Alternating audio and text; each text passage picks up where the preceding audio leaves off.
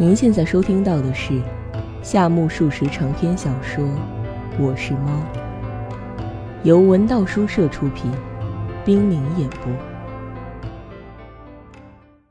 我是猫，第二十一集。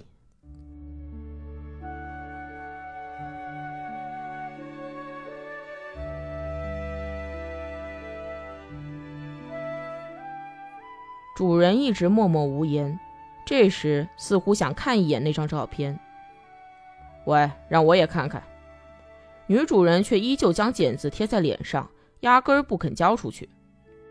太漂亮了，是裸体美人呢。喂，不是叫你给我看看吗？哎，等等，头发多美呀，搭到腰部呢，微微扬起脸来，身材太高了，不过是个美人哟。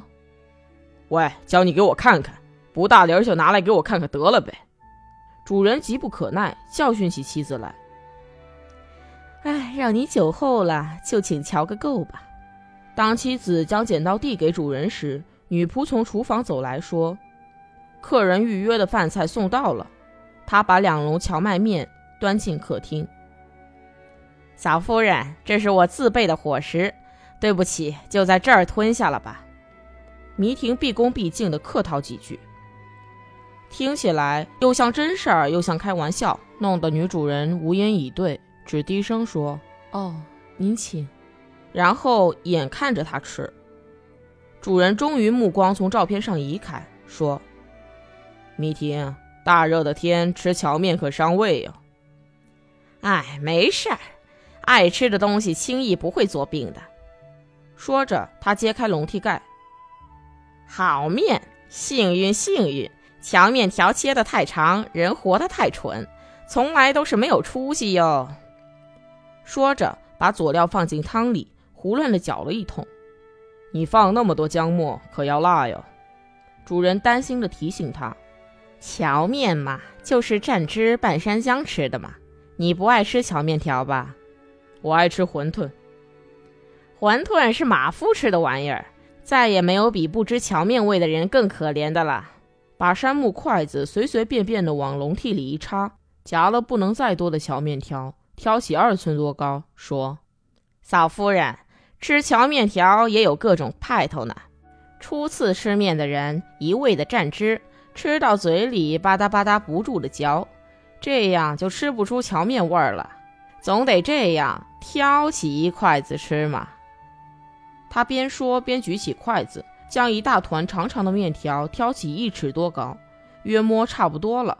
可是往下一瞧，只见还有十二三根面条的尾巴留在笼屉里，正和竹帘缠绵多情了。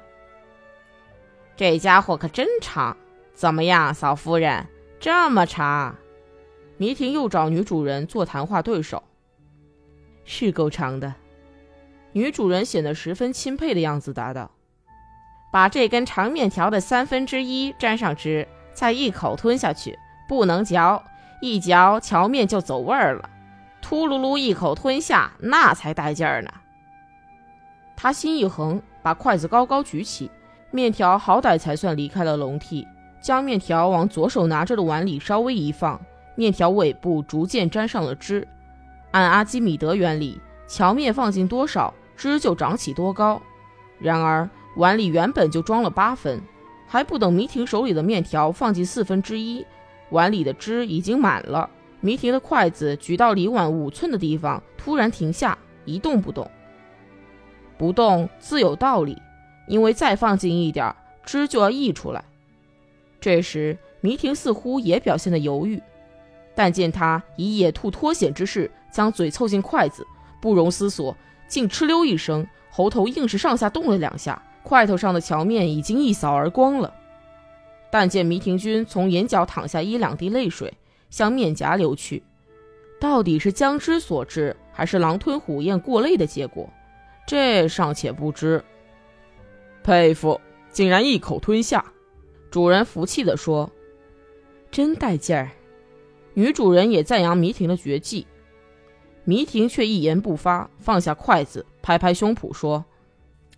嫂夫人，一笼大约三口半，或是四口就下肚，细嚼烂咽的就没味道了。说罢，用手绢擦擦嘴，聊事歇息。这时，不知为什么，天这么热，韩月君却戴着棉帽，两只脚泥糊糊的，不辞辛苦的跑来。啊，美男子驾到！我正在用餐，暂且失陪。迷婷在众人环坐之中，毫不脸红的荡平了另一笼荞面。这回他不仅没有像刚才那样狼吞虎咽，而且也没有那么不成体统的用手绢擦嘴，中途歇气儿，而是把两笼荞面轻松的吃掉，表现还算不错。韩月君，博士论文已经脱稿了吧？主人问罢。迷婷紧跟着说：“金田小姐已经等急了，快点交卷吧。”韩月照例有些胆怯地说：“罪过，我也想早些交稿，叫他安心。怎奈问题总归是问题，要费很大的心血进行研究嘞。”本是违心的话，却说得很像肺腑之言。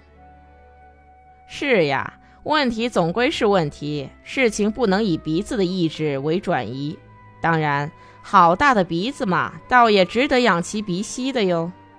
迷婷也以韩月用同样的腔调搭讪着，说的比较认真的还是主人。他问道：“你的论文题目是什么？”“是紫外线对于青蛙眼球电动作用的影响。”妙啊！不愧是韩月先生。青蛙的眼球，这很离奇。怎么样，苦沙弥兄，在论文脱稿以前，先把这件发明报告给金田公馆吧。主人却不理睬迷婷的动议，问韩月道：“你的研究很苦吧？”“是的，是个非常复杂的问题。最大的难题是，青蛙眼球上的晶体构造并不那么简单，因此必须进行种种实验。”首先要做一个玻璃球，然后才能进行研究。做玻璃球还不容易，到玻璃店去一趟就完事吗？主人说：“不不。”韩月挺起胸膛说：“原来圆呀、直线呀，都是些几何学上的术语。至于完全符合定义的理想的圆与直线，在现实世界是不存在的。既然不存在，又何必苦追求？”迷婷插嘴说：“所以我想先试制一个可以对付搞实验的玻璃球。前些天已经开始了，做成了吗？”主人问的可倒轻松。“怎么能做成呢？”韩月说完，又觉得前言不搭后语，便说：“十分困难，要一点一点的磨哟。刚觉得这边的半径过长，就稍稍磨去一点儿。呀，不得了！”另一边的直径又变长了，再费九牛二虎之力，好好歹歹磨去了一块，这下子整个变成椭圆形了。好容易把椭圆矫正过来，直径又不对了。开始磨的时候，那圆球足有苹果那么大，可是越磨越小，最后只剩杨梅果那么小了。我仍然坚持磨下去，磨得像个豆粒，即使小的像豆粒，也磨不成纯粹的圆。可我还是热心的磨，从今年正月至今，已经磨废了大小六个玻璃球。这些话真假莫辨，而韩月却在喋喋不休。你在哪儿磨了那么多呀？主人问。依旧是在学校的实验室，清早就开磨，吃午饭时休息一会儿，再一直磨到天黑，很不轻松哟。那么你近来总说忙啊忙啊的，连星期日也到学校去。就是为了磨玻璃球吧？主人问道。完全正确。眼下我从早到晚，整天的磨玻璃球。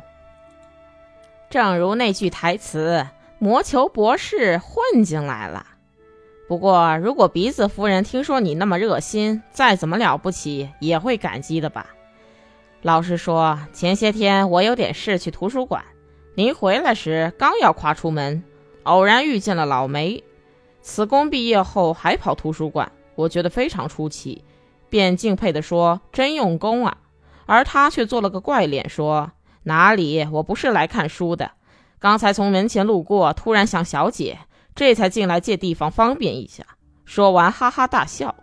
老梅和你恰是相反的例子，请无论如何收进新编《蒙球》这本书里吧。迷婷照例做了又臭又长的说明。主人有些严肃地问：“你每天每日的磨球倒也可以，不过到底想几时磨成功呀？”按目前情况，要十年吧。看样子，韩月比主人更沉得住气。十年，再快些磨成多好呀！十年还是快的，弄不好要二十年呢。这还得了？那么很不容易当上博士了。是的，但愿早一天磨成，好叫金田小姐放心。可是总而言之，不把玻璃球磨成功，就不可能进行实验。韩月稍稍停了一会儿，骄傲地说：“嗯，用不着那么担心。金田小姐也完全了解我在一心一意的磨球。老实说，两三天前去的时候，已经把情况说清楚了。”这时，干听也听不懂三人对话的女主人好奇地问道：“可是金田小姐不是从上个月就全家出动去大基了吗？”韩月似乎有些招架不住，但却装聋卖傻地说。那就怪了，怎么回事？每当这时，迷婷就成了上等活宝，不论是谈话间断，还是羞于启齿、打起瞌睡，以及陷于僵局等任何情况下，他都会从旁冲杀出来。本来上个月去大基，可是硬说两三天前曾在东京相遇，够神秘的，妙。这大概就是灵犀一点通吧。相思最苦的时候，常常出现这种情景。乍一听来好像是在做梦，但是就算是梦，这梦境也远比现实更真切。拿嫂夫人来说吧，竟然嫁给了并没有思念你，也不曾被你所思念的苦沙弥家，一辈子也不知道恋爱是怎么回事，那么你不理解是自然的喽。哟，你说这话有什么根据？真把人瞧扁了。女主人半路上给了迷婷一个突然袭击。你不是也没有害过相思病吗？主人从正面助夫人一臂之力。哎，我的风流史嘛，不管有多少，无奈都已经是旧闻，也许在你们的记忆中已经荡然浮存了。说实话，我这么一把子年纪还过着独身生活，这也是谈恋爱的结果呀。说着，迷婷依次查看每一张脸。嘿嘿，有意思。女主人说：“又寻开心了。”主人向庭院望去，只有韩月依然笑眯眯地说：“为了有助于后进，但愿领教您的往日艳事。”我的故事也都很神秘，如果说给已故的小泉八云听，他一定会大加赞许。遗憾的是，先生已经长眠了。老实说，我已经没有兴致讲他。承蒙盛情，我就实话实说了吧。有个条件，列位必须一直听完。他约法完毕，这才书归正传。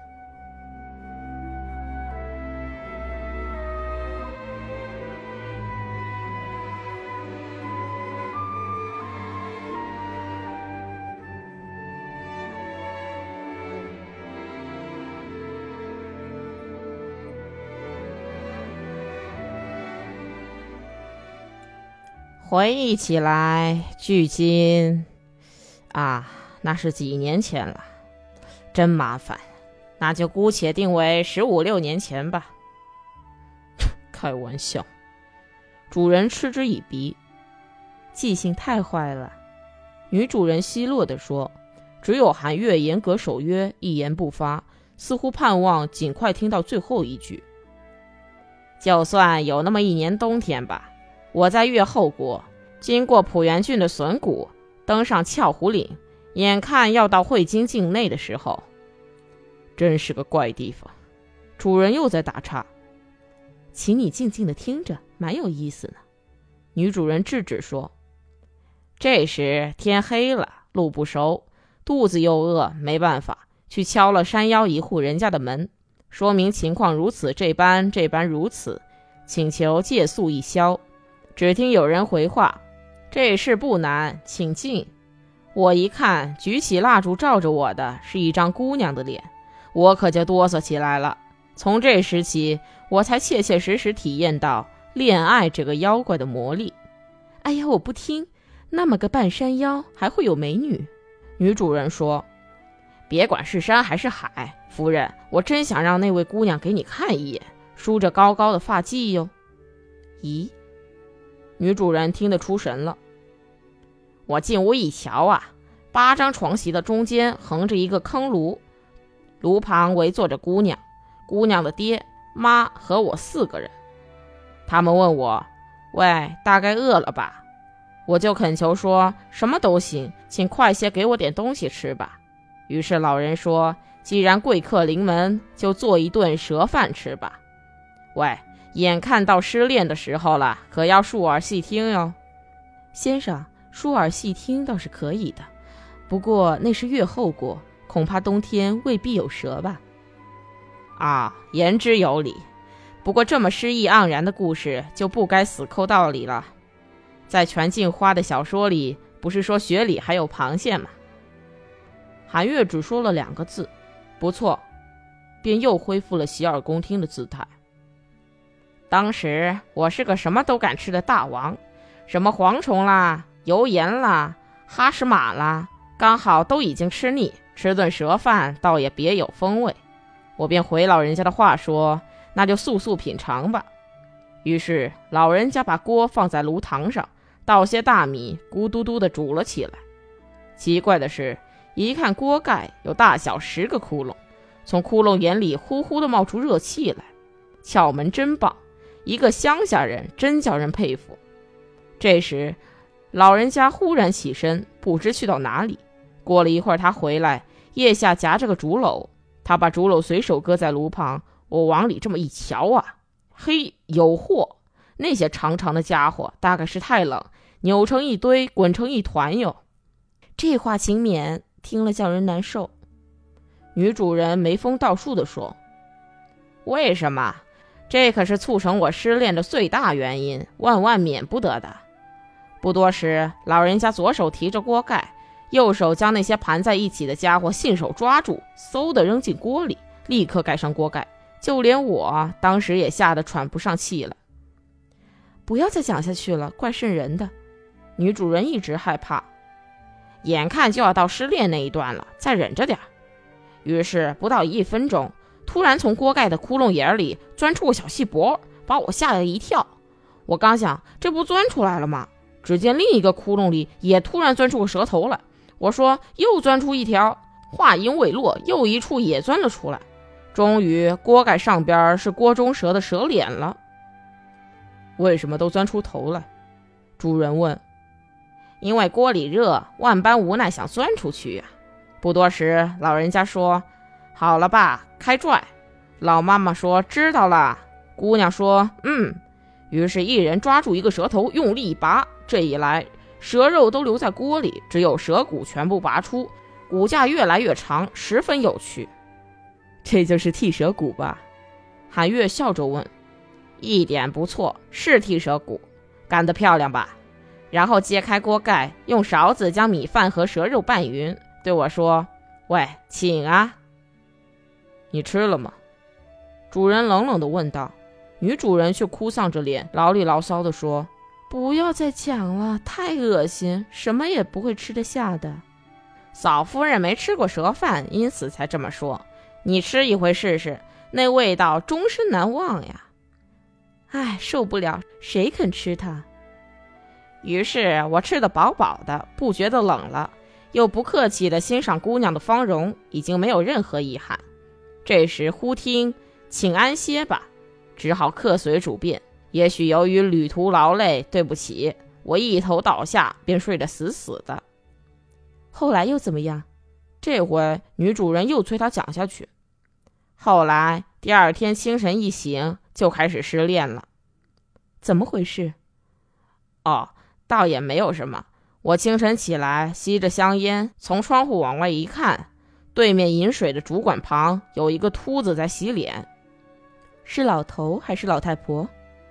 女主人问：“当时嘛，我也分辨不清，瞧了一阵子，待到秃头扭过脸来面向我时，不禁大吃一惊。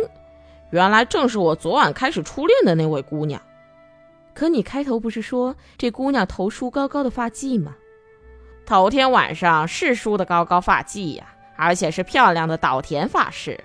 然而到了第二天早晨，竟然变成了秃子。又是拿人开心吧？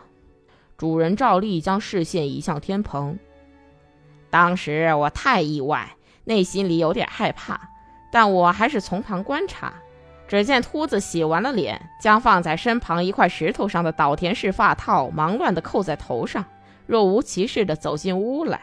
我想，哦，原来如此。从此，我终于失恋，沦为涂炭命运多舛的人。竟有这样无聊的失恋，是吧，韩月君？正因为无聊，他才虽然失恋，也依然这么兴高采烈，精力饱满呢。主人面对韩月评价迷婷的失恋，韩月却说：“不过，假如那位姑娘不是秃子，有幸带她来到东京，迷婷先生说不定会更神采焕发呢。总之，难得遇见了一位姑娘，却是个秃子，真是遗恨千古啊。不过，那么年轻的少女怎么会掉光了头发呢？我也对这件事反复琢磨，我想，一定是因为蛇饭吃的太多。”蛇饭这玩意儿，毒火攻头啊！但是你可哪儿都没事，完整无缺。我万幸没有秃头，不过从那以后变成了近视眼。说着，他摘下金边眼镜，用手绢小心擦了擦。隔了一会儿，主人猛然想起，提醒道：“到底有什么神秘可言？那顶发套是从哪儿买来的，还是捡来的？我百思莫解。”这一点就很神秘呀。说着，迷婷又将眼镜照旧架在鼻梁上，简直像听了一段单口相声。女主人评论说：“迷婷的胡诌八扯到此告一段落。你以为他会住口吗？不，按这位先生的秉性，只要不堵住他的嘴，他毕竟不甘于沉默的。”他又聊起另一件事来，好像独有高见似的说。我的失恋虽然也是一段痛苦的经历，但是假如当时不知道他是个秃子就娶到家来，终究要成为一生碍眼的婆娘。不慎重考虑，那可危险哟。结婚这档子事儿，到了关键时刻，常常会发现，在意料不到的地方隐藏着伤口。因此，我奉劝韩月君不要那么朝思暮想、神魂颠倒的折磨自己，还是赶快收心，磨你的玻璃球吧。韩月故作为难的样子说：“是啊，我也想只管磨玻璃球，可是对方不答应，真是糟透了。”“是啊，你是由于对方纠缠。不过也有的人很滑稽，提起跑进图书馆解手的那位老梅，那才真正出奇呢。”“他干了什么？”主人听得蛮起劲儿。“哎呀呀，是这么回事。”这位先生从前曾经在静冈县的东西旅馆住过一个晚上，只一夜。当天晚上立刻向一位女仆求婚。我就够没心没肺的了，可也不到那种程度呀。是啊，那时候旅馆里有个出名的美女叫阿夏，到老梅的房间里来侍候的，恰好正是她，这就难怪了。岂止难怪，这和你到什么岭去不是一模一样吗？有点相似，老实说，我和老梅不相上下。总之，老梅向阿夏求婚，不等回话，又想吃西瓜了。怎么？主人莫名其妙。不仅主人，连女主人和韩月也不约而同的歪头思量。迷婷却满不在乎，口若悬河的讲了下去。